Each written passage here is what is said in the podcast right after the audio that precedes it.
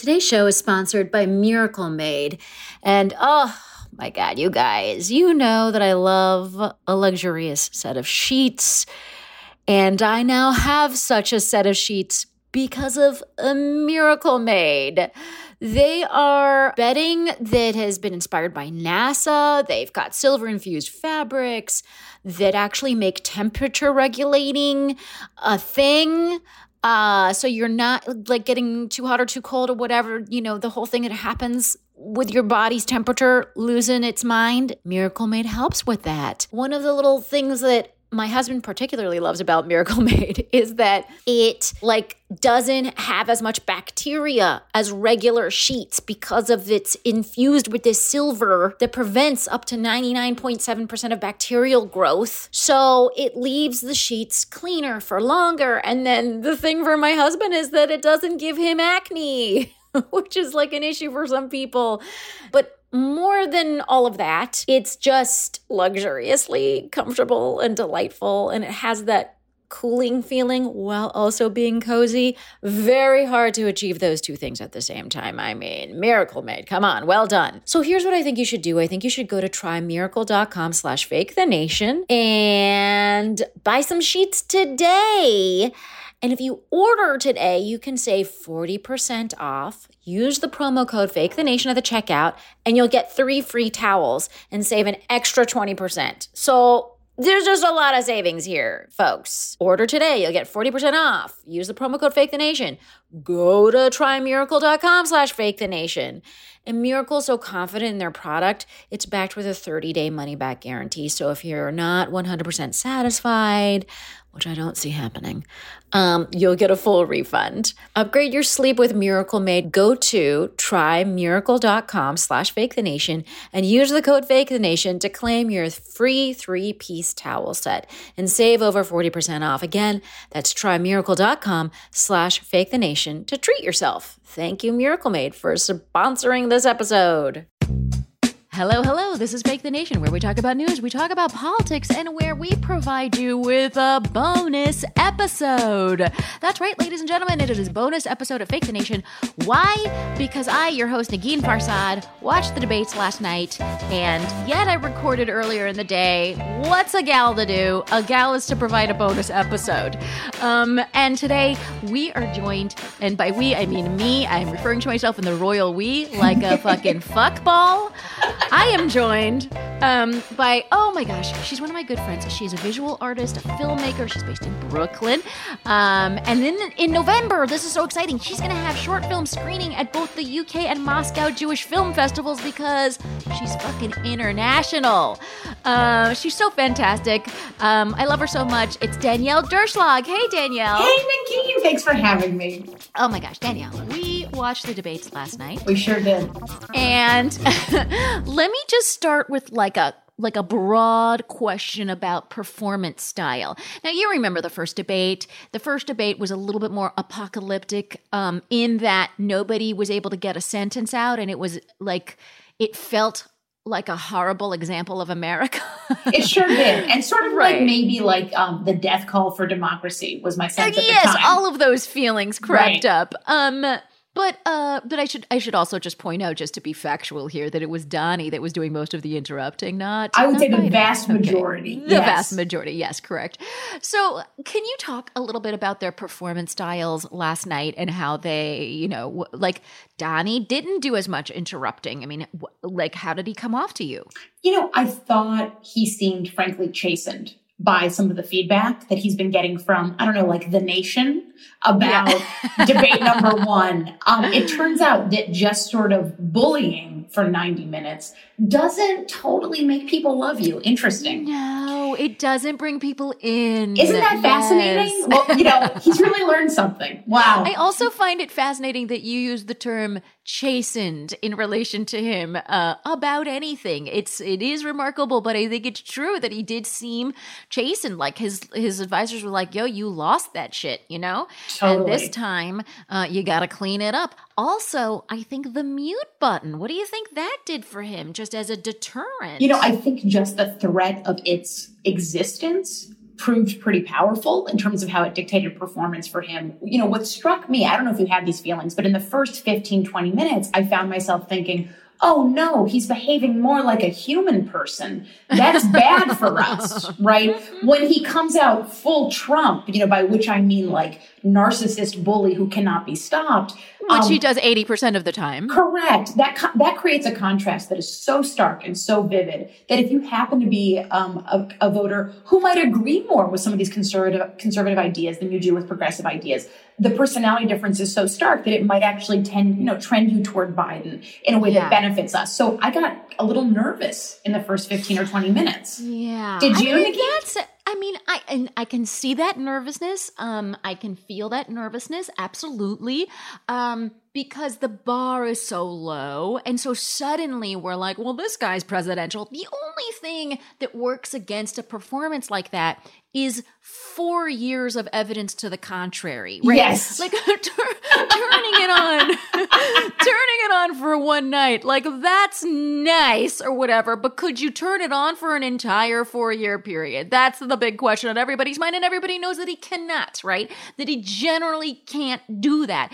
Um, also, moments like, I think blustery moments are st- still read as super ridiculous to people and dangerous. I think it's really, really ridiculous, even for the average racist, to say that he is um, the best person on race since Abraham Lincoln. And how do you think right? it reads for like a top notch racist as opposed yeah. to the average? I like the idea of an average racist. You know, but, but what about someone who's fantastic at it? Um, you know, I, I, I, agree. You know, the, the content on race was so glaringly appalling on his side. Right. Um, you know, but the point that I want to kind of emphasize from what you just said, though, is that that lowered bar, that's where America loses, right? He has lowered the bar for presidential behavior so vehemently and consistently that, you know, the fact that I got nervous because he's not just interrupting, that's a sign about where my expectations and national expectations have fallen to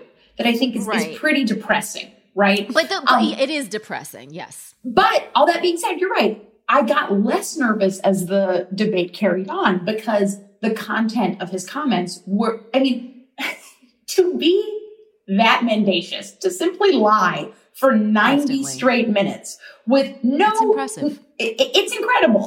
Like, you know he it's listen the man has one incredible skill. Everyone has one right? Right. he, and that's his. Remember so in kindergarten where they said like everyone had a special thing inside of them? He does too yeah. and his special thing is lying. That's what he does so well. I will say you know i thought the moderator did a really solid job in a yeah. really shitty gig this strikes yeah. me as one of the worst gigs in journalism, being a moderator yes. for a Trump yes. debate, right? Yes. Um, what I, I appreciated so You're only going to basically be criticized afterwards. That's right. mostly what's going to happen to you. Um, and she, I think, did such a great job. I mean, she also had the benefit of the mute button, correct, which helped like kind of create an atmosphere of fear in the interrupting. But, but she also uh, yeah. held a sense of journalistic authority that was very real right? And yeah. did you notice, you know, I thought this was so funny. You know, he, here's Trump fucking releasing a 60 minutes interview ahead of time because he is a pouty baby man. And right, then, and for listeners who might not know, it was a 60 minutes interview with Lesley Stahl in which he left um, I, I, presume because Lesley Stahl was just doing the work of a journalist. The, and being a woman simultaneously. Oh, right, right, right, right, right. Right, yes. both those things together. So, um, in an act of retribution, he sort of put out this video ahead of time, which was supposedly, from his perspective, damning toward her. Of course, it wasn't. So, just that day, we've had a wonderful example of Trump's sexism as it relates to journalism. And then in the middle of this debate, he makes a point of saying to the moderator, by the way, I think you're doing a wonderful job. you know, and you can you could I could hear his handlers practically in the next room being like, "Oh, thank God he took that note." Right?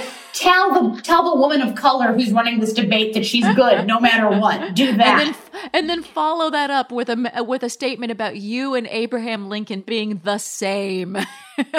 you know, it was incredible. I, I, but I, I also th- I think one of the things that was great about Kristen Welker too was that she wasn't rattled. And what's interesting so is that Chris Wallace actually was rattled. He was basically Correct. rattled the entire time.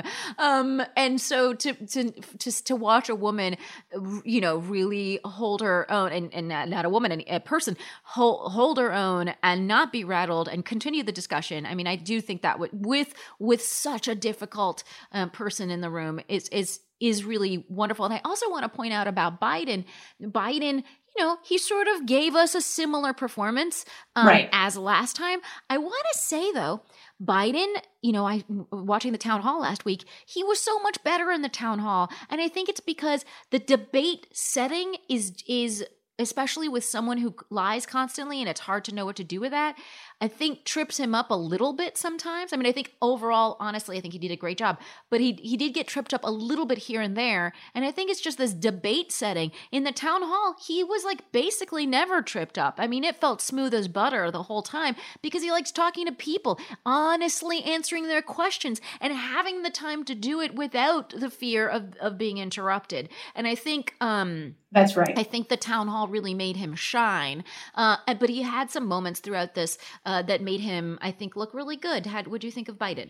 I thought Biden did a very decent job. I wouldn't say it was an exceptional job. And there were some moments where it felt like he was searching for words that also, that always makes me a tiny bit nervous because Sure. Trump's narrative about him being sort of, you know, I don't know, Right. out to lunch or not having the brain capacity. Um, those moments, I, I, I can kind of see the ad in those moments Sure, where he's searching sure. for a word.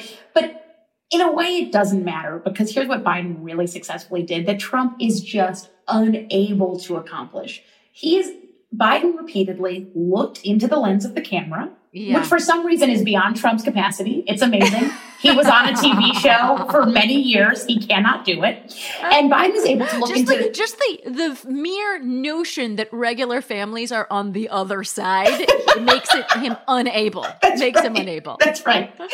Um, you know, Biden has a, has a really strong capacity to look directly into the camera lens and with authority and clarity and a sense of moral ambition say to the people watching, I care about you. I am speaking directly to you. I will protect you whether or not you vote for me. You know, that was done repeatedly. And I have to say, the moderator really teed them both up for that potential moment multiple times. And Trump just missed it, right? She said, What do you want to say specifically to this group of families, people of color, working class people who are living near these toxic chemical sites that you've reduced regulation for? And what Trump basically said, first of all, he doesn't talk directly to them because he's unable Right. to, right? Because it's not, they're not him. So he's not Right. interested. and then, and then he says something totally amoral, right? Well, they have jobs. You know, having a job I mean, that also right. leads to your quick death, I would say, is not the preference of most Americans. I'm going to be bold and just say that, Nikki. I feel most Americans. Hot take, folks, Hot take. Danielle. Thank you. Um, I feel I feel most Americans don't want that outcome, whereas Joe knows what the name is for these families, right? Like he understands them as a category and addresses them directly. That's where he really shone last night. I thought. Yes, and in another moment like that, that w- that really was exactly the same ig- kind of thing was the family separation. Correct. So you know, in 2018, we saw this grotesque family separation policy that left you know, I, I don't remember at the time, but I think it was like thousands of children separated from their families. They've been able to reunite some of them, but guess how many of are left? I think it's something like 530 or upward, upwards of 500. It is north of 500 for sure. north of 500 that, that have not been reunited with their families and i look as a daughter i'm, I'm as a mother as you know I, as a as a sister, As a person, fucking as a human, being, person, right? the, every time i hear this story i cannot help but well up it is truly truly traumatizing that this happened in this country in in right. in this era right Right. um, and Biden was just like, this is the number of children that have not been reunited with their families. This is the number of children that have not been reunited with with their families. And Donald Trump said, motherfucking Donald Trump said, That's the one. I visited these places and they're treated very well, which is again, it's like, oh, I'm sorry. the children are treated well, but they get to never see their families again. That's again not one of the choices that an average American person wants a child to have. You know, it's it's the stark contrast between someone who views the presidency as a direct tether between themselves and people who are struggling, and someone who views the presidency as a direct tether between themselves and more money and power. That is the distinction. And I have to say, and I'm surprised to hear myself say this because um, I, I didn't expect I would feel this way, but I actually found Biden's anger to be beautiful. You know, yeah. this is anger is not necessarily what I think we need more of right now no, in this right, time right, right. of like national shared, you know, sense of grievance, no matter what side you're on. Anger is, is obviously a, a dangerous fuel for this cultural moment. But I have to say, when the subject came up of those poor kids who are without their parents who are in these detention centers, Joe's anger was so thick and righteous and felt and real. And it's what we're all feeling. It's what we're all feeling. In that moment that Donnie said the thing about they're treated well, Biden looked down like this fucking guy right. doesn't get. You could see his heart break. You know, and it's not only moment. breaking for those kids, but it felt real. It's breaking for America. You could yes. feel it. It actually hurts him in the same way that it hurts us. That this is where we are in 2020. That is a connection that I think voters will feel and trust. I know I did last night. At least, yes. And uh, even if you don't, you can't put your finger on it. I think on a subconscious level, that is something that that um, will register. Absolutely. Now, let me, let's talk about their answers on the pandemic. I mean, so here's the thing I want us to try and do is figure out the vision. Uh, it's funny because the New York Times headline was like, you know, uh, Biden and Trump lay out two very different visions for America. Something did, like right. that. I'm paraphrasing. Mm-hmm. And and I was like, okay, well, what was the vision that, you know, as the head of the Republican Party, what is that vision? Be- and and if if the pandemic is our main issue, which it obviously is, I'm still unclear on what the vision is. Um, and I want to kind of put ourselves in the p- position of a Trump voter and say, um, and and and and kind of okay, if I'm voting for Trump, this is what he's going to do. Did you get an answer for that? If you, you know, were this hypothetical Trump voter? I mean, in general, I would say Trump's vision is much less specified. So it's hard to kind of hone it on, but this is the general sense I got from it. I'm interested to see if you agree. The vision seems to me to be we open everything. A lot of people get sick and die. Our economy flourishes. That's what I took away as the vision, right? Because right. Trump was actually mocking the idea of plexiglass dividers in a restaurant, which I think you and I would probably say is a pretty low stakes intervention yeah. into yeah. daily life. Right. The restaurants in New York have been gleefully doing, and it's right. been great, and it is, and we have the lowest rates of transmission in the country. Yes. Well, but Negin, New York is so dead. Didn't you hear Trump describe it? It must be. So I guess we're not eating at the, you know, I have to say, I hope it's okay to reference here, but you and I ate at an outdoor restaurant yesterday. Yes, we did. That we had was, a glorious time, in fact. We sure did. And it was outdoor. There were dividers. It was bustling because New York is very much alive. So, oh my God. You know, yes. People who've been reading my, my, my, who read my tweets last night, I, I, I got very angry about this because I was like, New York is fucking fireworks, motherfucker. The only thing that's dead is you are dead to us. You're never welcome back. Goodbye. And the reason uh, why yeah. everyone should be supporting and caring about and staying in New York right now as you and I are is because the phrase New York is fucking fireworks, you motherfucker w- might be on the license plate next year. Do you know what I'm saying? There's a, right. there's a kind of go fuck yourself life force in this place that just, it, it cannot be tampered, right? But, but I think, you know, the vision as I heard it, but I'm interested to, you know, hear your perspective, yeah. really was, listen, people will die. We'll get used to it. People die. I mean, I, I think and it and it's interesting because he didn't actually say that, right? Uh, well, know? but he did say we're learning to live with it. We're learning to live with it, right? And and, and Biden pointing out that basically you're saying we're learning that people die, yeah, and that, and we have to live with death. That's what that which means. is right, which is, I, it, and it, it's so it's fascinating that he ha- doesn't have so many epidemiologists are like if we change the testing regime we can open more things. And in the economy i'll do this and that and it'll be you know it's just like you have to do like one or two additional things but you need national leadership to do it.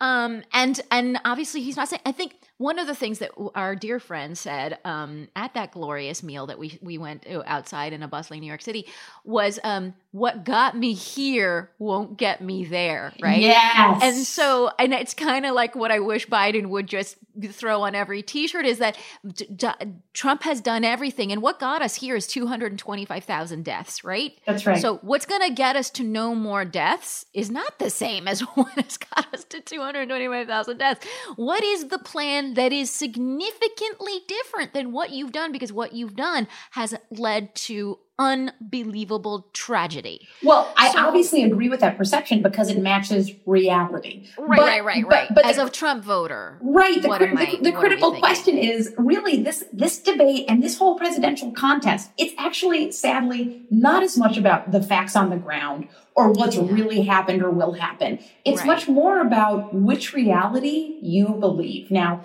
I I yeah. think the one that you and I believe is the one.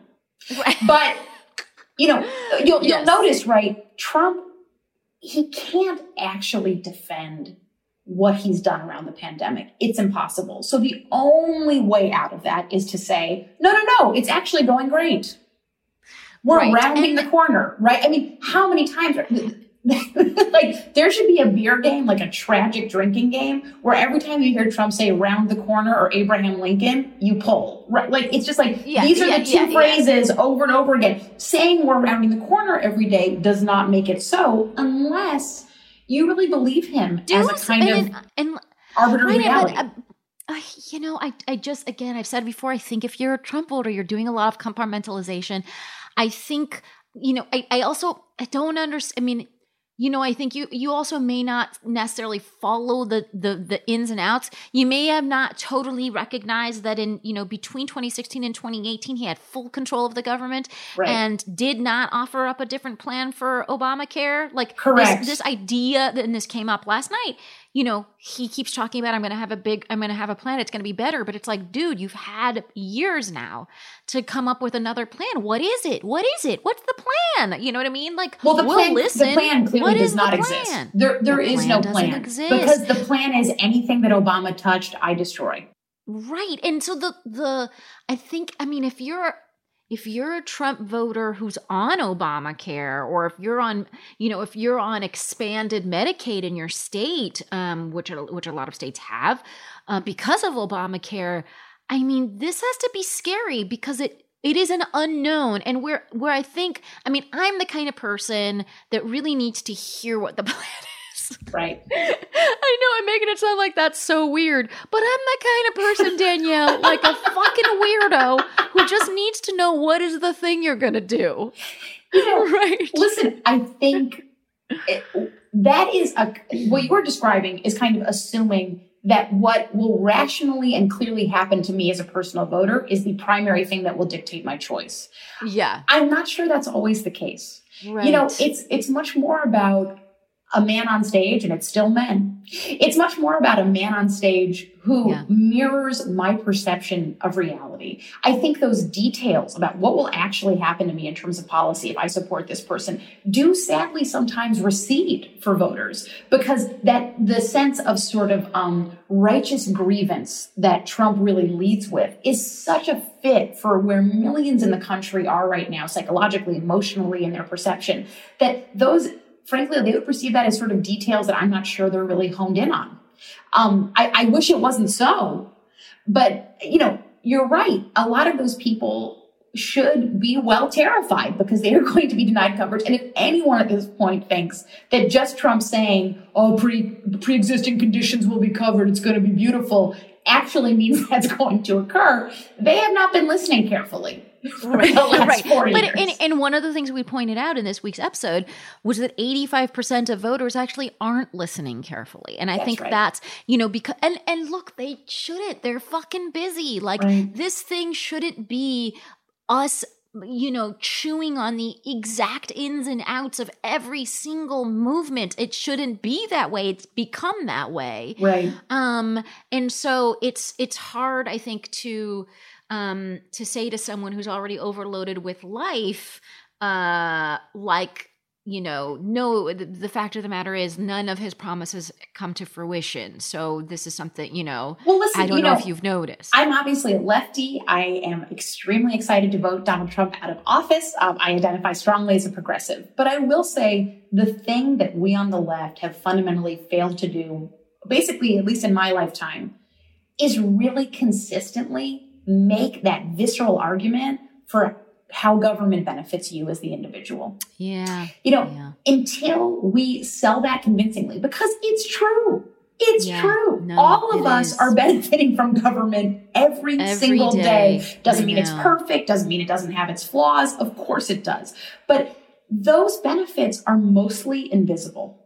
Right. You know- it's interesting too because it's hard. I think it's it's it's it's like it just gets into like a little bit of a boring territory. If you were to say, "Do you expect for your roads to be plowed during a snowstorm?" Yes, I do. Great. Right. Government provides that service, and right now there is a bill held up by the Senate that would provide funds for local and state government to carry on because they're all fucking suffering and don't have enough money and they can't run deficits. So that bill is basically connected to your snow plowing. And That's it right. gets into this uh, slightly boring territory to explain that connection, you know, but it's so important. Oh And my God, it's something it's a lot of people so don't important. recognize. And I and I felt something kind of analogous last night, which is, you know, Trump's probably most effective argument last night was like, well, Joe, you were there for over 40 years and you didn't get it done. right. Yeah. Right. That was sort of the refrain that he'd clearly been coached to go back to. And, and I thought, unfortunately, it was a pretty strong one. And the reason for that is because Joe doesn't have the time in the setup of a debate to explain, explain. that when Yes. you have a Congress working against you for the entirety of your presidential run, vice presidential run, that actually makes it hard to do things, right? So Right. again, like, you know, because our civics education is so subpar, because most people don't fundamentally understand the way government impacts every single day of your life, those moments in the debate where Trump's able to basically say, well, you didn't do it, you didn't do it. It's too boring and complicated and time consuming yeah, for Joe to actually tell the real answer, which is, well, we tried to do it. And Mitch. McConnell declared that everything we presented was a no. Um, Danielle, we've run out of time. Oh my and goodness. I feel like we could talk about this for like another 45 minutes, but Minimum. unfortunately, Yeah. We uh, we have to say goodbye. Um, there's folks, people listening from uh, the Fake the Nation universe. Tell me what you thought about these debates. Um, there's so much more to chew on this time around because we actually heard some complete sentences, so that was interesting. um, in the meantime, I would love for the people of Fake the Nation to know uh, where to find you and follow all of the amazing stuff that you do. Oh, thank you. Well, you can always find me on Instagram. I'm at ddurch. That's D D U R C H. You will not really find me on Twitter because I want to be happy. and definitely follow her work. She does such amazing stuff.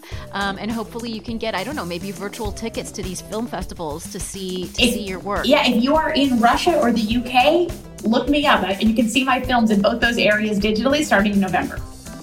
Oh, it's not it's not like an American can buy a ticket. It's a it. G. It's called geocoding. I'm told. They're, Oh, they're got like you, got you, got you. Yeah. I hear you. Um, well, if you're geocoded for the right place, please try and and uh, um, and, wa- and watch her stuff. It's amazing. You guys know where to find me. Let me know what you think. This was interesting, and I'll be back in your earballs next week.